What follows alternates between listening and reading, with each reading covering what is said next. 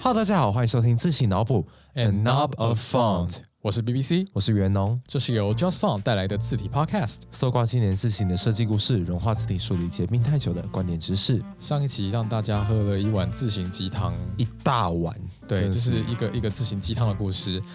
然后呢，我们这一集要带来更多的自行鸡汤吗？哦，没有，这集说鸡汤吗？我觉得是清汤啦。没有那么 heavy 啦。而且他讲的很多是比较产业面、知识面或设计面的东西。我觉得凡是产业面、设计面、知识面的东西，它的底层啦，一定是那些人的故事。只是因为它实在太多人了，所以我们只好用一个走马看花的方式，带大家来概览这本书。对，因为这本书是一个很特别的书，它同时介绍了十四组字体的设计者及大师，这我真的是封他为就是字体设计界的情歌王。不是，我跟你讲，我这个年代，嗯一九八九年出生的，没有听过“情歌王”这个字。不是，它不是一个字，嗯它你是要一首你要歌。解释一下什么是情歌王？不是啊，就是有去 KTV 应该都点过吧？就是你在最后你时间没有了，你只好就是啊要点一首最长的歌，然后把所有大家想唱的歌都唱过一遍。就很有 CP 值。那这本书它就同时把你想要看的所有字体大师都全部列出来给你看。什么书这么厉害啊？而且其实里面绝大多数是日本的字体设计因师为，毕竟是一本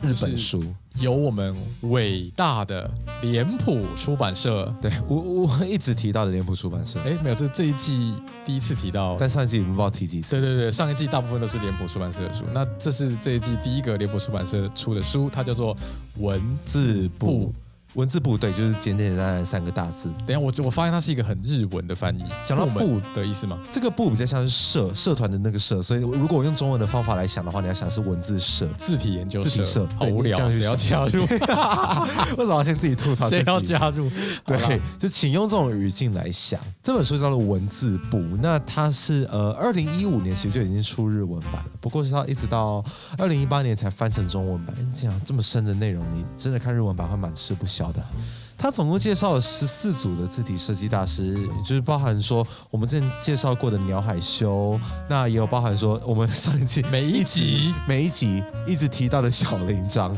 还有我们上上集提过的小种商验大师，这些都包含在这本书里面介绍的范围，所以你基本上可以想象成是有名的，他都有访问到了。那谁这么厉害可以访问到这些人呢？呃，是一位叫做雪朱里，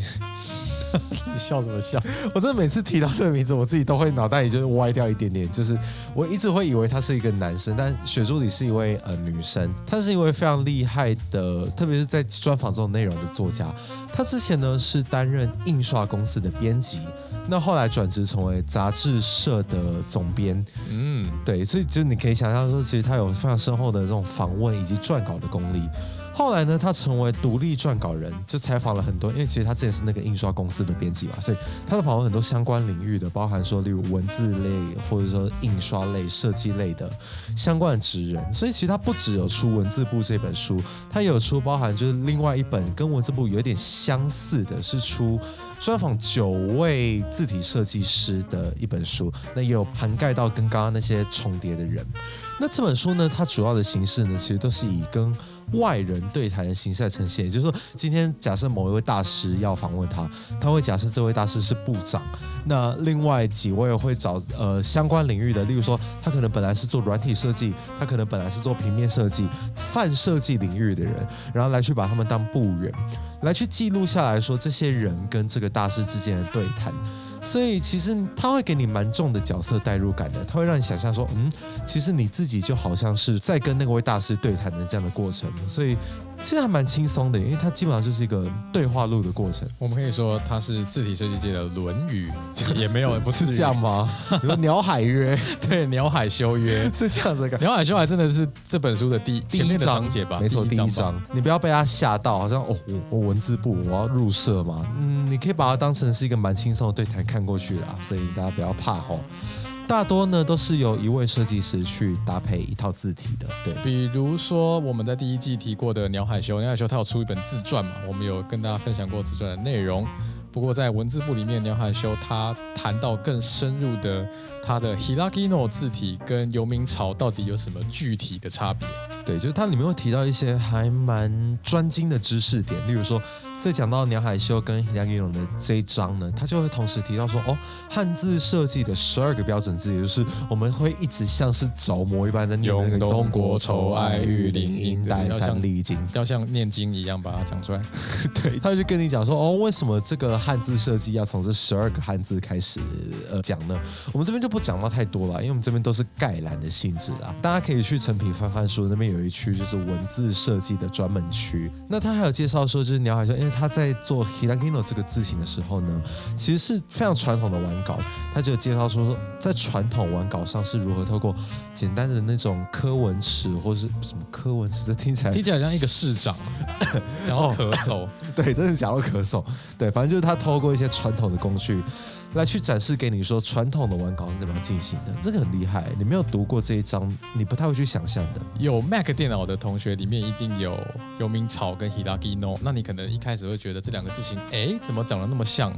呃，原因是因为它都是由同一组人设计的，而且而且主要的人都是鸟海修，对那大家还有提到说，我们上上集讲的那一位小总昌彦肯德基爷爷大师， 对，肯德基大师。对，他就讲小种字形，因为我们那一集其实因为篇幅的关系，所以没有办法讲到太多关于假名设计的细节。不过他在这一章节里面就有提到说，关于假名设计的源流以及风格嘛，就说假名设计到底难在哪里？很多人觉得说，哦，假名看起来好像很简单啊，因为假名你可能才四十八个，和这几千几万个。可假名设计难的地方就在于说，因为它长得像草书，所以它的外形其实是非常非常多变的，然后还有很多就是你根本没有办法掌握的曲线的存在。还有一个最致命的点，就是因为传统日文书法其实也跟中文一样是直书的嘛，所以假名完完全全就是因应着那个直书去存在的。所以在这种直书跟横排之间，这就考验到小冢昌彦先生所设计的那个 呵经历所在了。像是这种特别专业的东西，其实文字部里面都有把日本的一些很重要的大师还有他们的团队来给你现身说法。尤其是我们上一季一直不断的提到的对一个人，那位就是小林章杨哈，海修与小林章，他们其实在这一本书里面也有讲到一个很关键的概念，叫做欧文字句的调整。对，因为小林章我们上季有介绍过，他是留欧的嘛，那他曾经跟很多位大师，例如 Adrian Frutiger 那位上一季有提到那位兼职大师，他 兼职大师，去呃试诗诗试，要有诗试还是试诗啊？ 这个重音我想不是很重要，对就是事实啦哈。对，反正就是他以他当老师，所以他对于欧文设计其实是东西贯通、融会贯通的，所以他就提到一个非常重要的概念，就是留白处也是文字嘛，这个概念。没有音乐的地方也是音乐嘛，对莫扎特讲莫扎特讲的对是同一个概念，嗯所以说他就在这个书里面，他的那一章里面带文字部的部员们，也就是说那几位来跟他学习的那些学生们，用 Thailand 这个字来去练习欧文的字句调整。那完全就是带一个工作坊的形式，然后里面呃，学助理小姐她就有去记录这个工作坊的运作的过程，慢慢的带大家剖析这些知识点。所以其实这本书好玩的地方就是，它并不是单纯的对谈，它有包含像今天这个工作坊的情况在哈。对，大家如果去看这本书的话，你就可以看到，例如说他举的这个例子，泰国的那个 Thailand，它比如说 H 跟 A 中间有尴尬的空隙，那这种尴尬的空隙要怎么调整？你可以去看它里面举的一些例子，它不是只有一种方法，它可是有好几种方法可以去达到想要的效果。所以讲了那么多，我们讲过的大师也在里面，那我们没有讲过的大师也在里面哦，这可多的。听说有一位是我们之后会讲的，哎，谁啊？ 哎，那位就留给之后啊。总之说， 又来又又每一一直卖，次，又一直卖东西。我天哪，我们卖的关子真的是已经多到我不知道我们关子一斤多少钱？那 请问，好，总之说这本书所介绍的大师真的是祖反不及备载。但我们今天呢、我们挑了几个议题上来说比较软性的，比较有趣的，对，就是它并不是那么专精在可能基本字体的设计，而是可能不同字体甚至是标准字的设计。我们挑了三个来跟大家介绍。其中第一位叫做铃木公，之前也有讲过一位铃木勉，可是他们应该没有关系， 只是刚好啊哦，刚好在日本业界有这位呃前辈，他叫铃木公。我们功之课的功，我之前有跟他在 A 台派碰过面，然后我们还有小聊天。然后哇，他们公司做的有一个很有名的字型，它有很多种不同的宽度。我所谓的宽度就是它有胖的字，有窄的字，可是它都是一个同样的黑体。他在这里面讲的这个案例呢，是曾经有一个还蛮有名的例子，就是他为日本的某一些地方或者城市去刻制化一套字形。我真的觉得这很酷哎，帮城市克制一个字形，这个在西方可能有，例如像阿姆斯特丹，他们也顶多只是选一套呃 f r u t i g e r 问题是，你帮城市克制一套字形，而且是它有汉字的字形，很费功能。我觉得还蛮有野心的，因为大家都知道东亚汉字并没有这么的容易做。啊对，那铃木工他们公司提出的一些概念都还蛮好玩的，好比说我们这边在《文字部》这本书里面有提到，他针对名古屋，因为他是名古屋那一带的人嘛，铃木好像是工是名古屋长他好大，像是爱知县的人吧？名古屋市是从属于爱知县之下，哦那他 OK 基本上就是在都市长大的。嗯，他在名古屋长大，所以很自然会对名古屋有一个非常深厚的感情嘛。你就把名古屋想象成日本的台中嘛。如果你今天台中长大，一定会对庆记有很深的感情，哎，会吗竞技是一种，好像不竞会技是一种哦。鸡肉饭 哟。可能是庆记海南鸡饭。 哎可以，好了，我就不要再讲饭了。哦，回来回来回来，他在二十五岁以前呢，都在名古屋，所以就是二十五岁都来得及的概念。 赶回快来讲了，他到底为名古好屋啦设计什么自行提案？他帮名古屋设计了一套都市字形，叫做“金虎明朝”。这个“虎”是一个日文汉字，是一个左边一个鱼，右边一个虎。它不是鱼虎猫，科动物，它是一种鱼，左边鱼一个部的虎。对，鱼部的虎，鱼虎就是它是，比如说大家在呃名古屋的城堡，那个什么姬路城吗？还是什么东西不？是吉鹿城，就是名古屋 城。名哦，古名古屋城对啊没错哎真是白痴。还名古有屋城的屋顶上就是有一个翘起来的装饰，可是你一近看，那个其实是一条鱼，然后它很凶，它有露一个牙齿，然后对尾巴翘起来。对，就是那个形象，因为说的那种屋檐，每个城堡都有，但名古屋城特别是有这个金虎的装饰。对，我觉得还蛮骚包的，就是 一看就说哇是鱼耶，而且还露牙齿，很 凶。啊 It's a fish，好，是鱼耶。这听起来超不对的。你也可以跟高雄市民说，哎、你看是鱼耶，他会打你。 不要再讲这个伤痛的记忆。哦，重点不是那个，他就把这个名古屋城的屋角的装饰去融入到这个名古屋的都市字形金虎明朝以及金虎黑字里面这两套了。所以它这个鱼虎，因为鱼虎就是一个造型是嘴巴大大的、尖尖的，然后它的鱼尾巴往上翘嘛，然后就是翘成大家想象一个日本城堡的顶端，所以它把这一个往上翘的这种尖尖的感觉融入了明体里面。然后同时说，你看到那种日本城堡，不是都很多那种很特别的墙体构造，就很像那种人字墙，大家可以想象吗？大家很久没去日本吼，对啊，好想去日本。啊，天哪！回归想象一下那种日本城堡的造型，他也很努力的去把名古屋城这个名古屋的也算是一个还蛮代表景物，因为很多日本人都评选说名古屋是一个还蛮无聊的城市，所以他最后就挑选了这个名古屋之光，这个这个名古屋城来去做他们字体的设计提案。它的金虎黑字，它是同一种风格，但是它的横笔比较粗，然后用在标题的那种风格。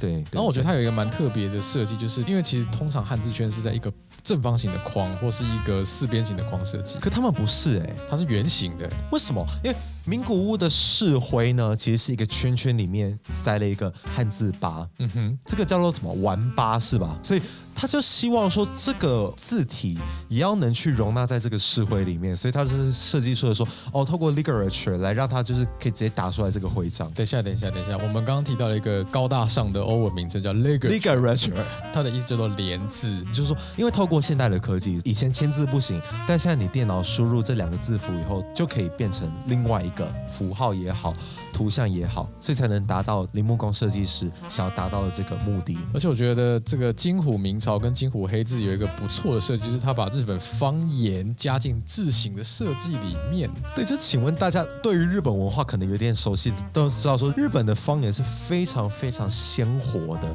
所以他就希望说去把这种名古屋特别的方言来去容纳到自己。你就说哈，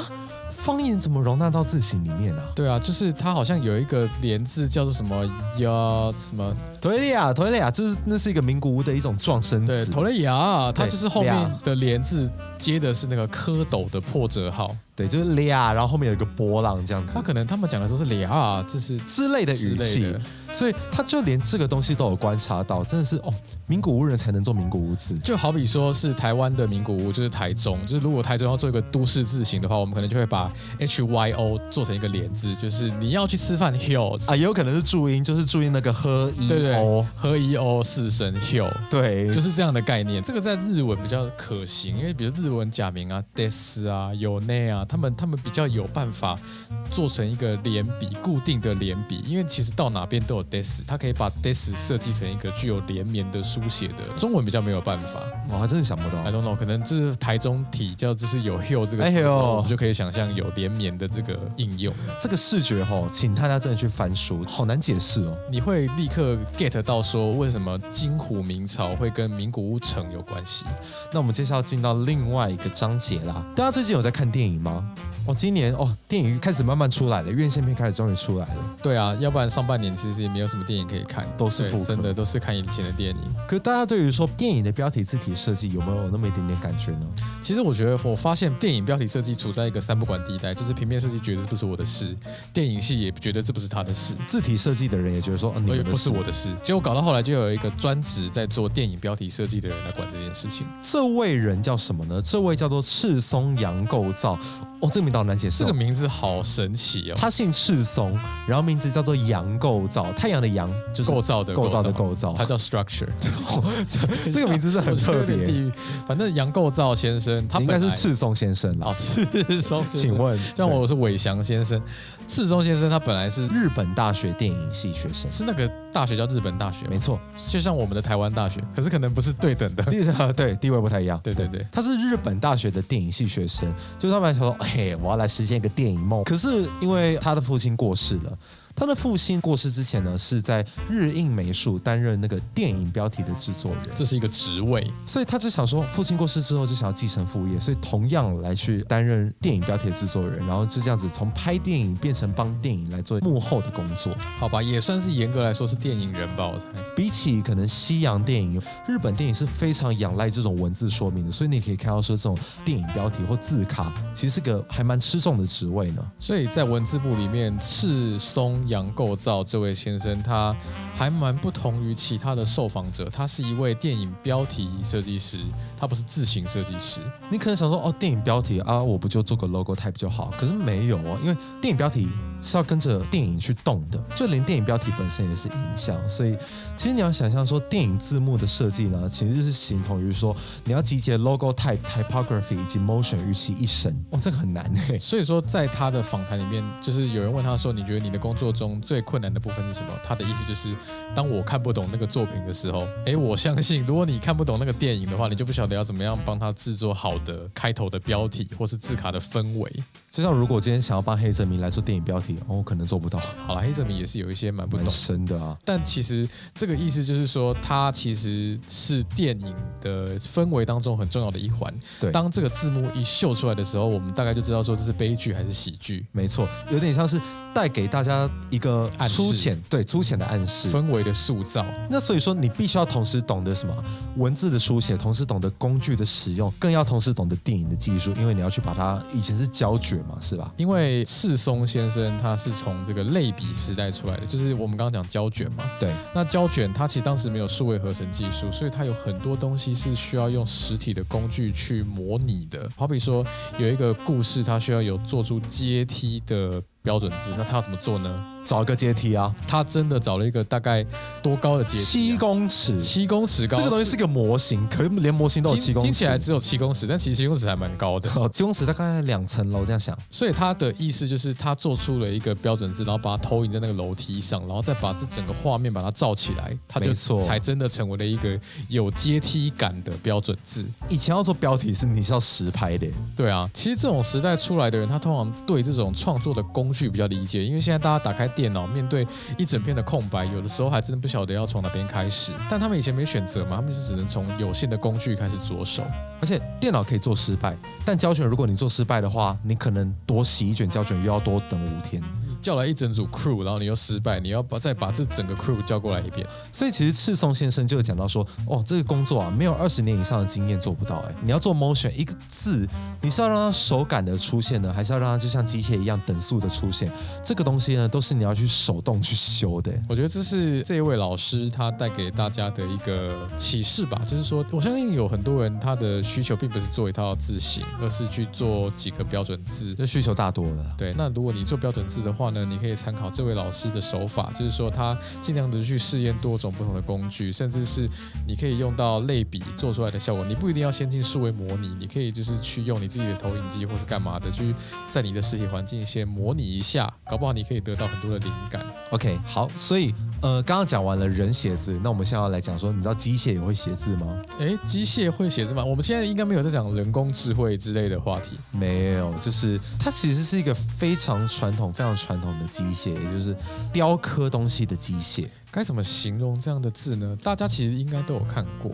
只是你可能不太会去意会它，因为你知道哦，看过去看过去我我对他的印象是以前我也有待过正大嘛，啊，就是以前以前正大的某些机房，你去它机房干嘛、我不晓得啊，反正就是大楼前面会有一些机房，我也不知道我为什么会经过啊请问它上面会挂什么禁止进入，然后它这几个字呢，通常会有一些特点，就是它有点呆呆的，有点太过于几何化，但又展现出一种风格啊。我之前有听过一个讲法叫做 AutoCAD 的字，对，有人说那是 AutoCAD 的字，可是 AutoCAD 是一个非常近代的电脑软体。对，它其实也是承继着过往的产生。什么样的过往呢？就是这种机械雕刻字体的历史。嗯有一种字体是用机械雕刻出来的，我自己也觉得蛮厉害的，因为我们不知道机器还会写字欸诶。机械雕刻其实不是说机器本身写字，是在一段呃相对短的时间里面，有一种雕刻机，它是专门拿来做这种告示啊、牌子啊，甚至是做字体的这种。最早应该叫本顿雕刻机。那是其中一种，就是说，基本上你只要能用机器的力道